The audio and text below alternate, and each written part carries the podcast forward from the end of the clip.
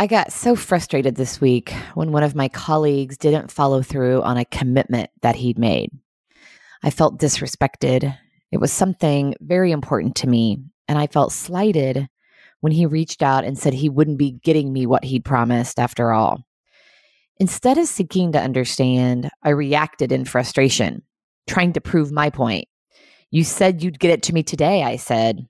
So I reinforced rather than asking questions. I was more focused on being right than improving the relationship. Actually, I didn't think about the relationship at all.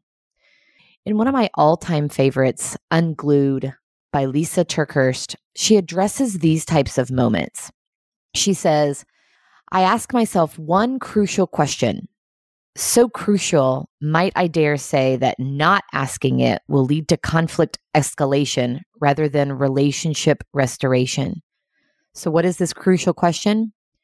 Am I trying to prove or improve?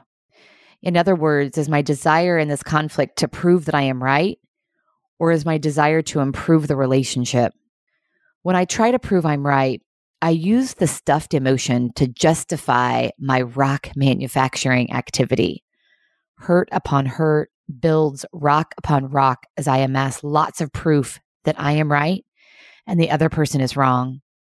Then, when my stuffing eventually leads to an explosion, I'm armed with a rock pile of past hurts and offenses and ready to make my case, prove my case, win my case at all costs.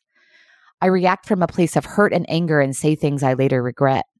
On the other hand, when my desire is to improve the relationship, I seek to understand where the other person is coming from and care enough about the relationship to fight for it rather than against it.